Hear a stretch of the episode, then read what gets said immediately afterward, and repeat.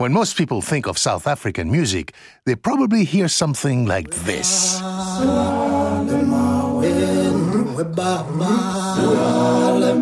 Or maybe this. But definitely not this.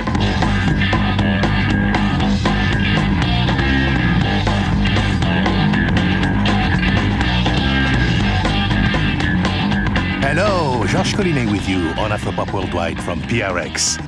Today we're going to tell the little known story of punk in South Africa. We're working with filmmaker Keith Jones, who released a documentary entitled Punk in Africa. Although far from the streets of London and New York where the music was born, punk's rebellious attitude and do it yourself philosophy connected powerfully with South Africa's youth in the 1970s and 80s igniting a movement that would fly in the face of the oppressive apartheid regime. But to understand how and why South African punk evolved, we need to first take a look at the unlikely soil from which it grew.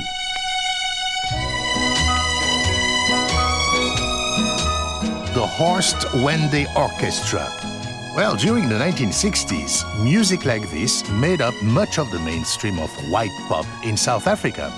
The 1950s had seen an explosive growth of South African popular music styles.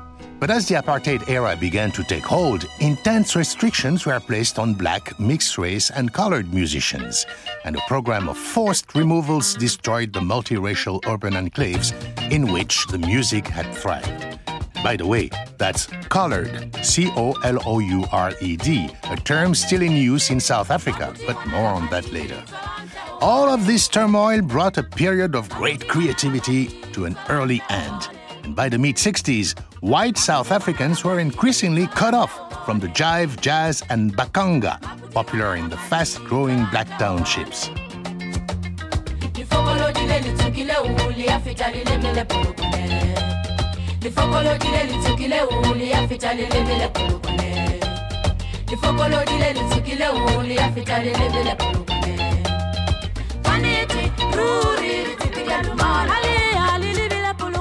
Ah, yes, classic township jive. I love this.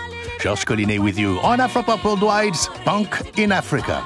The isolation of musical communities in apartheid era South Africa was made worse by the state's repressive control of all media outlets.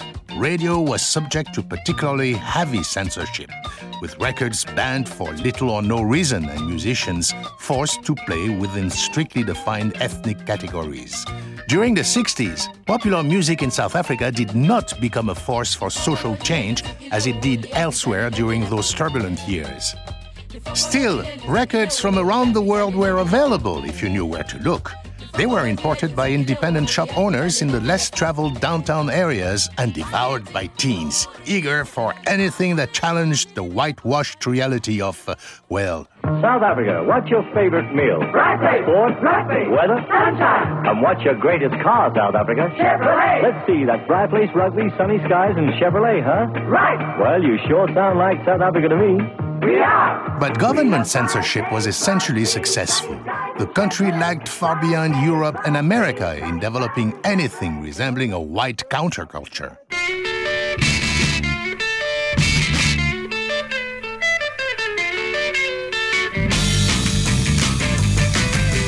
South Africa's cultural isolation was a double edged sword.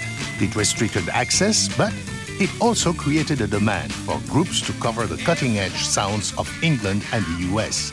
And little by little, South Africa developed its own garage rock sound through a network of local dance halls and amateur bands.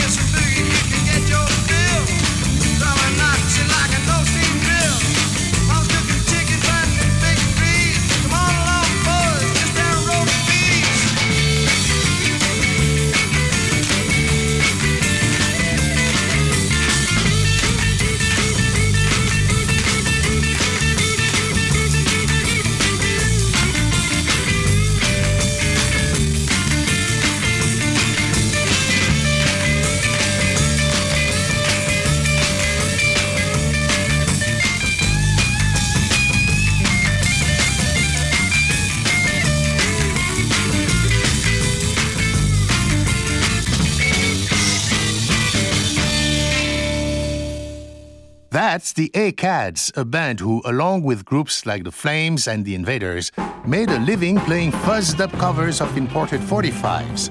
The hunger for the raw strains of rock and roll was by no means confined to South Africa's white communities. Mixed race bands like the Invaders were highly popular among the colored youth along the south coast of the Cape. You can read more about South African garage rock and hear more of these bands in our interview with Keith Jones on afropop.org. And now, the Invaders.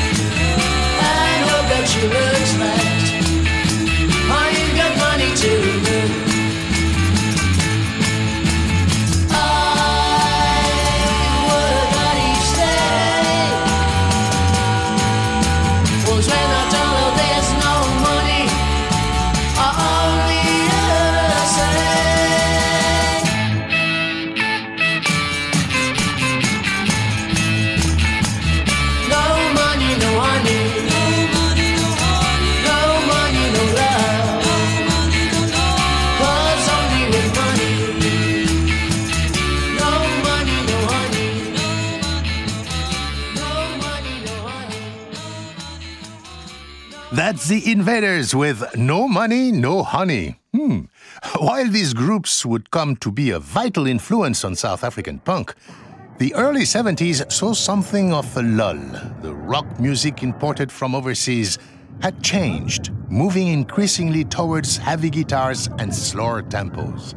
The country may have missed the unrest of the 60s, but by every measure, 1976 was a turning point June of that year saw the Soweto uprising, in which thousands of African school children took to the streets to protest the introduction of Afrikaans as the primary language of instruction.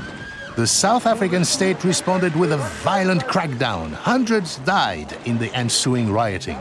And in its wake, the struggle for freedom took a new and ominous tone. Musically, 76 saw another explosion the international eruption of punk as the music of disconsolate youth the world over.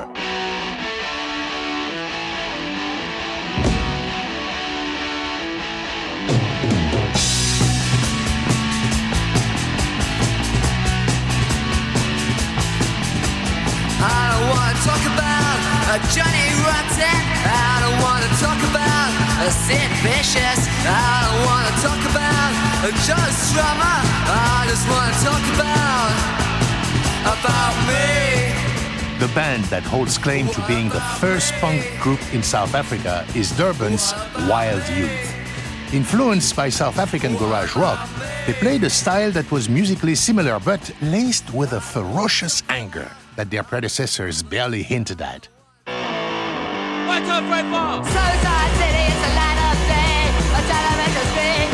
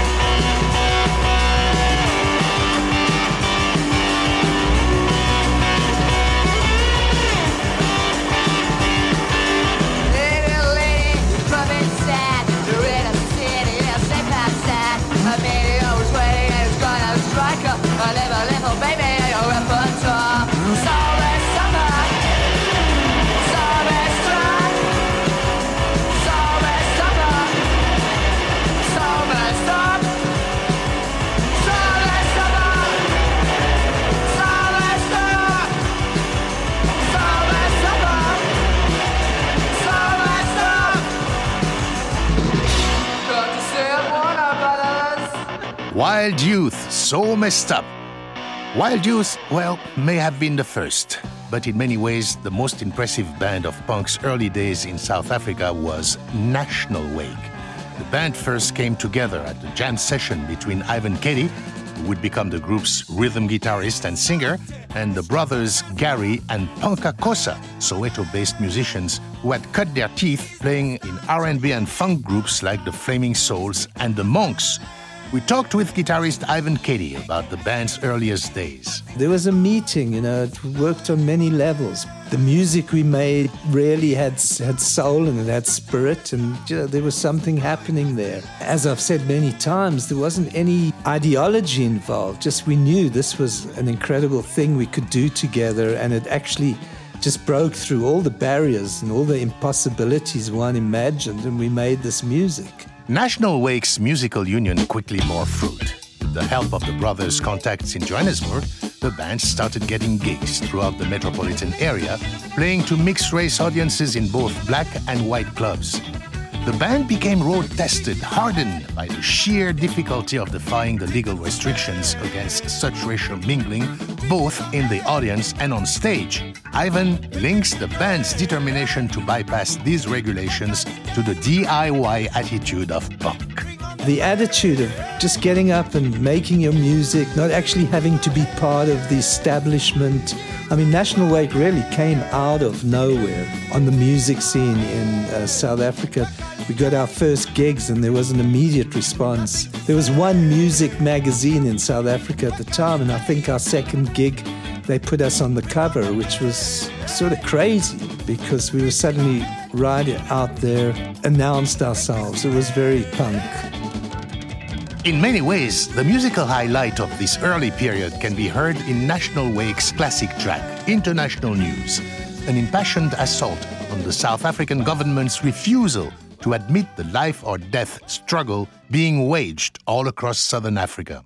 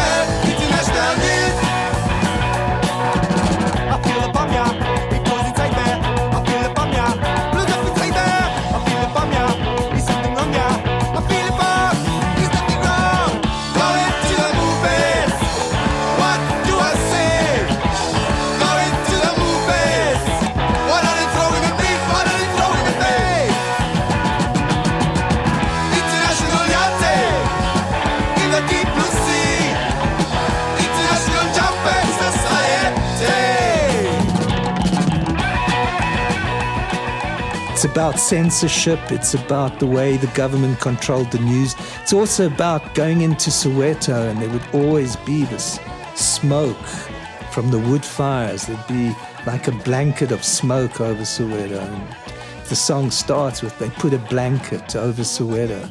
And it's really about a news blackout. Then you'd go to the movies and you'd know what was happening in the country and in the townships and it's right 20 miles away.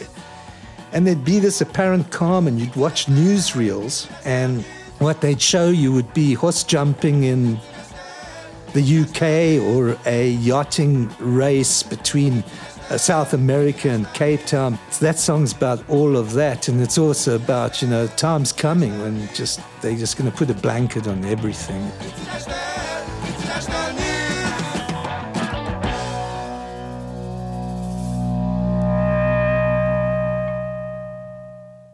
You can read more from our interview with Ivan Kadey at afropop.org. Well, as furious as these early recordings sound, they do contain an element of hope, pointing out the injustices of society is only worthwhile if the problems have some chance of being solved. The members of National Wake truly believed that they embodied the possibility of a newly joyous South Africa.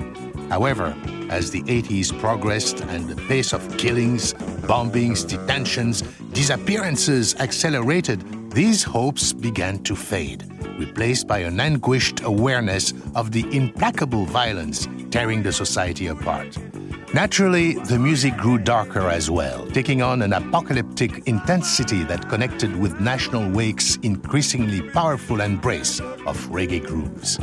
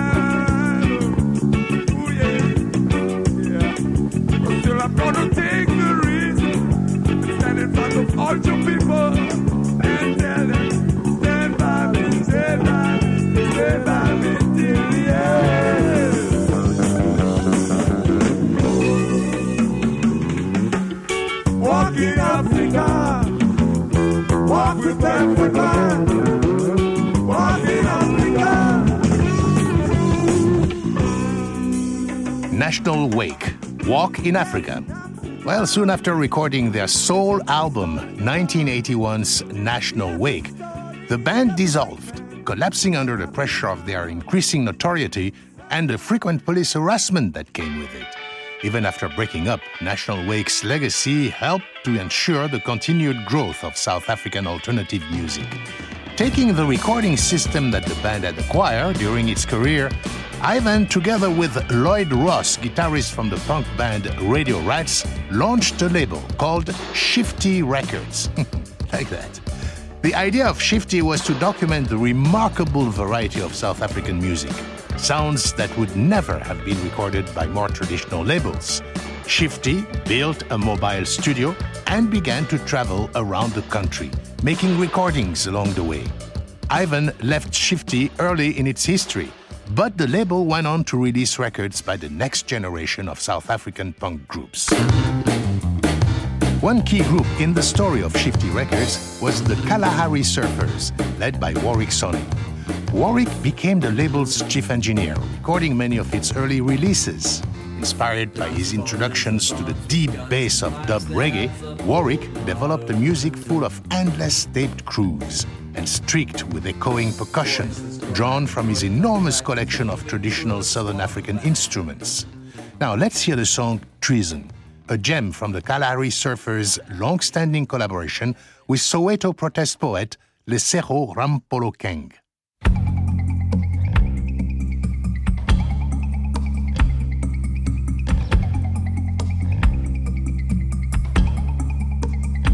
Humanity has been hanged for treason when it hammered tyranny to reason.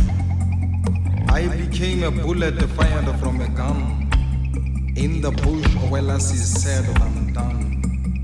Thus I emerge from a rhyme of hunger, making the rhythm of anger.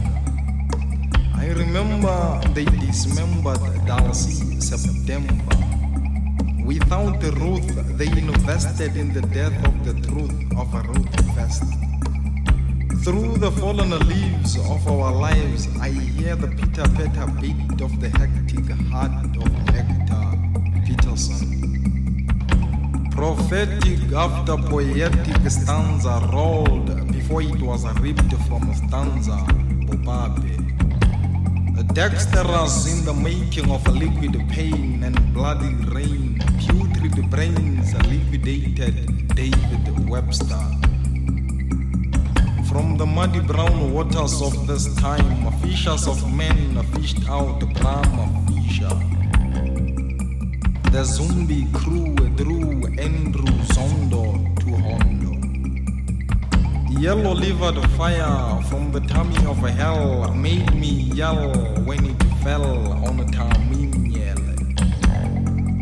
Unbounded though hounded, unvanquished and angered, victory bound, I march brave from the grave of Victoria.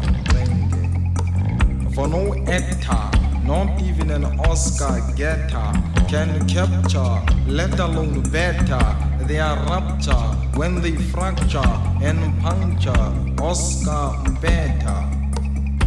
Les Cerro Rampolokeng and the Kalahari Surfers with Treason on Afropop Worldwide's Punk in Africa. The heavy beat and political fire of reggae made it an obvious point of reference for the growing underground. Fusing all of that with the swing of township jive and the energy of punk proved a productive avenue for musical exploration. One early group to embrace this fusion was the Dynamics. The young band went into overdrive when it drafted in Winston Nyaunda, a veteran saxophone player from the township Mbaqanga scene. Armed with a two man horn section, the group became a favorite of many clubs based in Joburg's bohemian mecca of Yeoville. Here's the dynamics with One Plus One.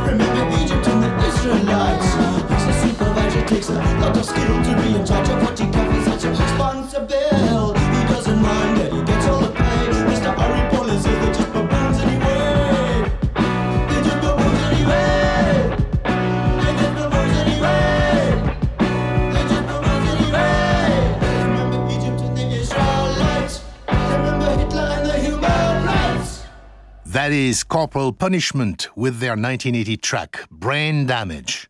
The band was an early project of guitarist and singer James Phillips, who would later come to be a prominent figure in the Voëlvry Tour, an alternative Afrikaans movement and one of the most influential and fascinating outgrowths of the South African punk scene. I'm Georges Collinet, and you're listening to Afropop Worldwide from PRX.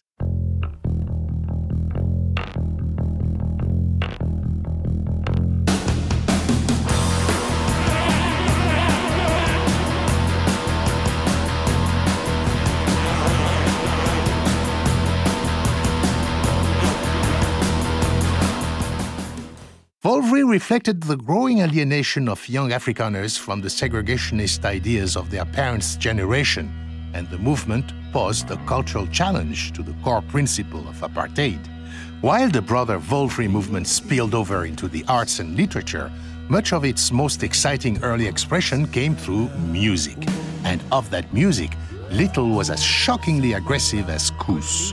Formed as outright agitprop, Koos harnessed the angular violence of post-punk and wedded to an uncompromising political vision.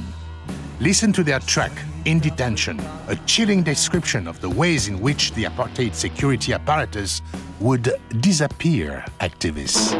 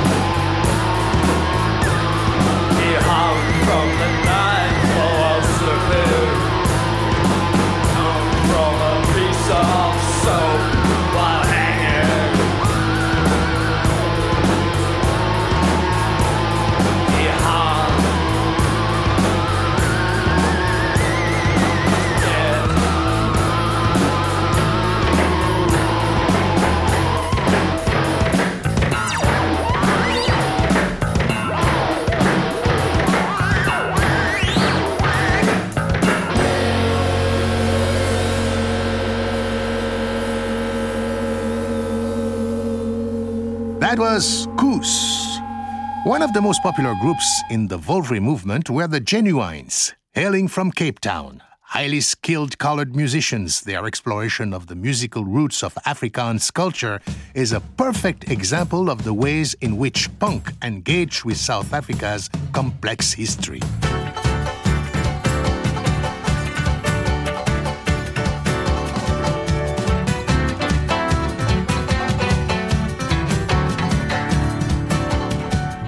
That is a track from an album that the Genuines recorded with the legendary bandleader Mr. Mac, the father of the Genuines guitarist and founder, Mac McKenzie.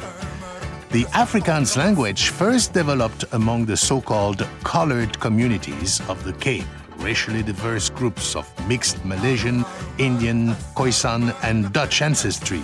Afrikaans speaking groups all over South Africa share this set of cultural roots, a deep tradition of folk music that stretches back centuries. The Genuines mixed all of that with the energy of punk rock. Max says that the musical legacy is powerfully alive in the music of the Genuines. The Guma sound was the, the minstrels walking in the street, a load of guitars, people walking with a double bass or a big cello, plucking it, carrying it like a guitar, and drums. Not many drums, and little tamarins without shakers on, and voices. And that was a completely different sound to today. Today's Guma sound is a little bit like a Salvation Army band. But that time it was more sibilant, it had lots of rhythm. And those backhands that those guys had was art form, eh? It was my third or fourth attempt to start my own band, but now I was going to call the band the Genuines, and we're going to play rock music straight, write a whole lot of rock songs, and bring our jazz chords and abilities to the rock world. Because the, the cats out here were playing rock, but it was very elementary from a musician's point of view. It was really nice music, but what we brought was extra nice major seventh here, minor seventh, flat and fifth over there to bring out some sexiness into rock music. And then we put the jazz into another bag for when we needed to play jazz. The idea was to play only Guma music and rock music.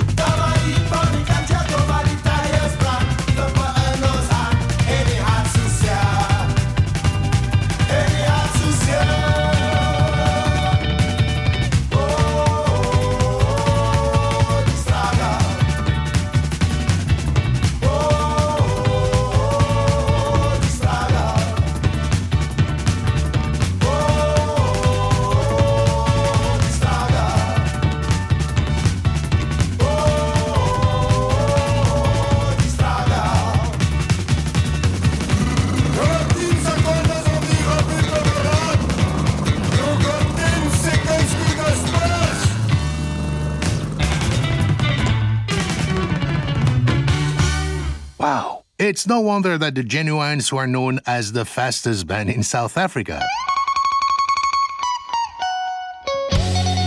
Thankfully, apartheid finally fell in 1994, and a new South Africa was born. Unfortunately for the underground, this meant that the cultural floodgates to the outside world that had been kept tightly sealed by apartheid were thrown wide open. As a result, an enormous wash of previously banned Western material entered the nation, and it took years before a new underground would re-emerge. When it did, it was in a newly opened Southern Africa, where bands and sounds could travel with previously unimaginable freedom. Now punk spread quickly, with scenes developing throughout the region.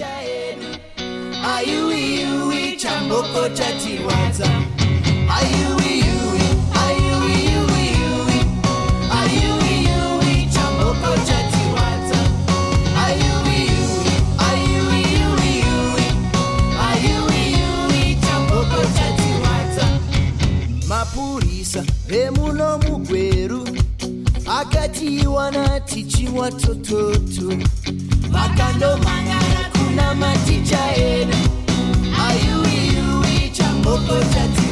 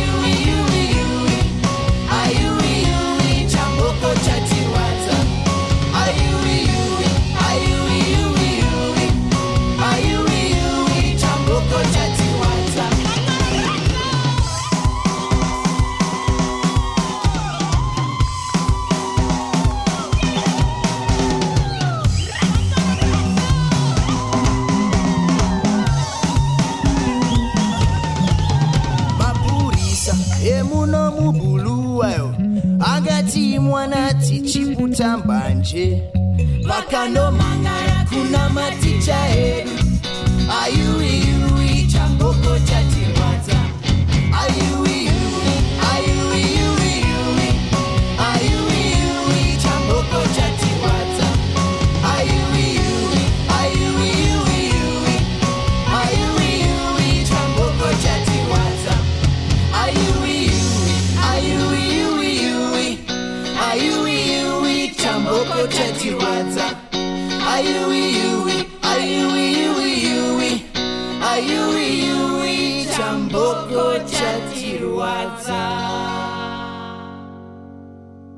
Wow, I love those classy guitar lines, but I've never heard them with that kind of distortion.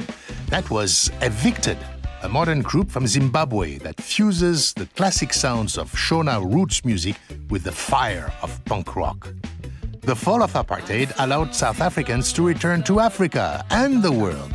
They were no longer apart. And now, musicians from neighboring countries would also have access to South Africa's active music scene. One of the most successful bands to make this transition was 340 ML, a group of musicians from Mozambique who came together in Joburg. dance music for us wasn't really house or whatever. Dance music for us is marrabenta, which is, and the kind of the beat that we got used to it is a beat that we end up kind of using in ska music, which is that same kind of like dancing and and the guitar plays a really important part. Mixing punk, dub, funk with a laid back tropical groove, 340 ML created a global stew. Listen to Make It Happen from their album Sorry for the Delay.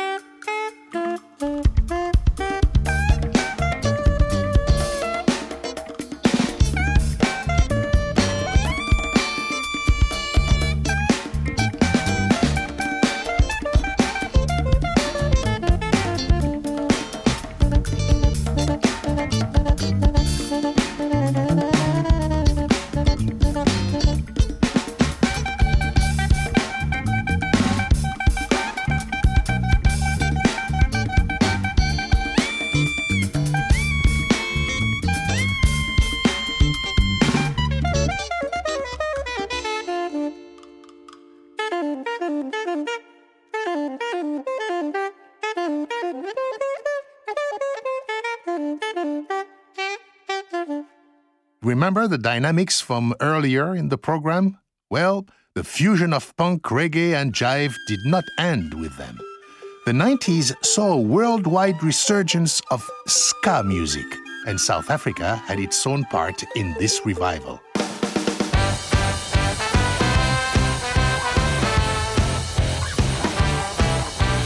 Although this music is definitely influenced by sounds of 90s punk coming from overseas, it derives its distinctive South African character from its roots in jive and goma rhythms.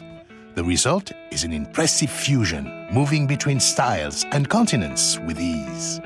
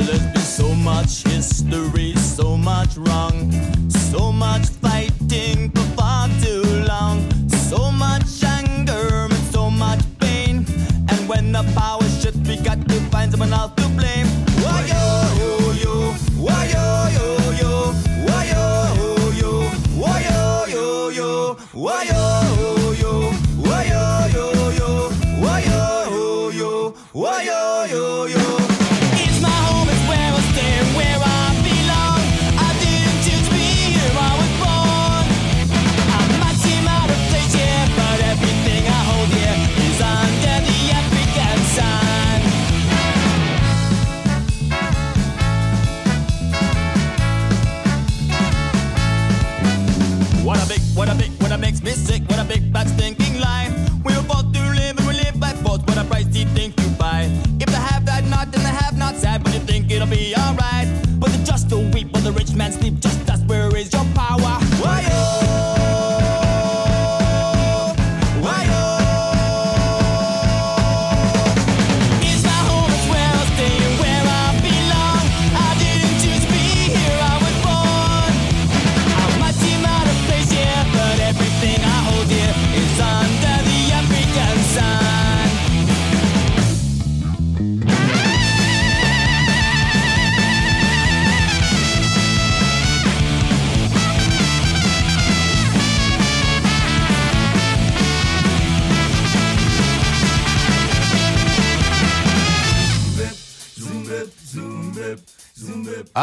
that's African Sun from the band Hog Hoggidy Hog.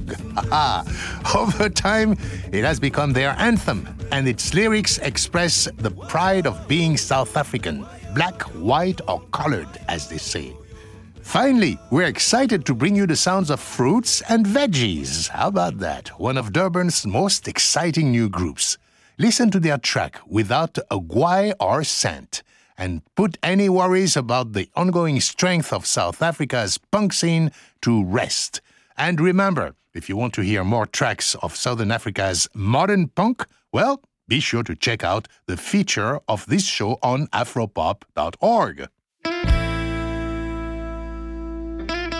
I'm walking out of a dingy pub, I'm stumbling, trying to hitch a ride with a friend, contemplating my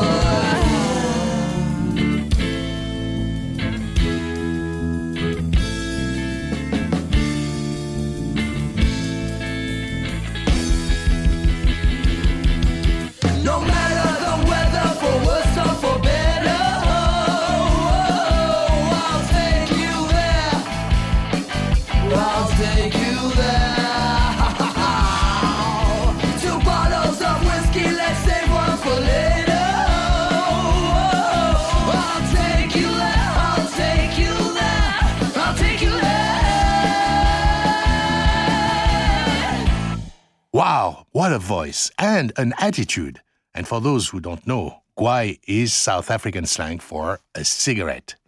Funding for Afropop Worldwide comes from the National Endowment for the Arts, which believes a great nation deserves great art, and from PRX affiliate stations around the US. And thank you for supporting your public radio station. Now, here's something to think about. Our educated, globally curious audience of decision makers and community leaders could be an excellent match for products and services from your company. 70% of public radio listeners think positively of companies that underwrite their favorite programs. For local sponsorship, contact your station. For national, email us at sponsor at afropop.org. Well, now, punk may have found an enduring home in contemporary Southern Africa, but it would be wrong to end this show without remembering the pioneering musicians who fought so long and braved so much to help end the injustice of apartheid. This one, National Wakes Everybody Loves Freedom, goes out to all of you.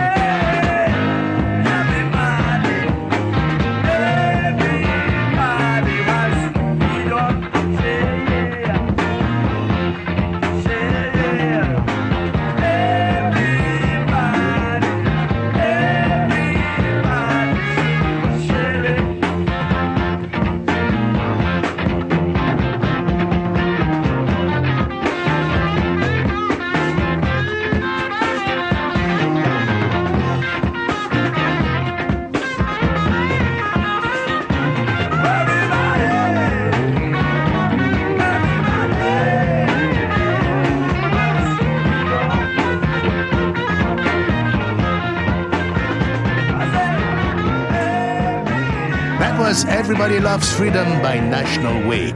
Thanks to Keith Jones and Ivan Kadey for their help with this program. Visit afropop.org for more on punk in Africa. You can also find us on Facebook and follow us on Twitter at AfropopWW. My Afropop partner is Sean Barlow. Sean produces our program for World Music Productions.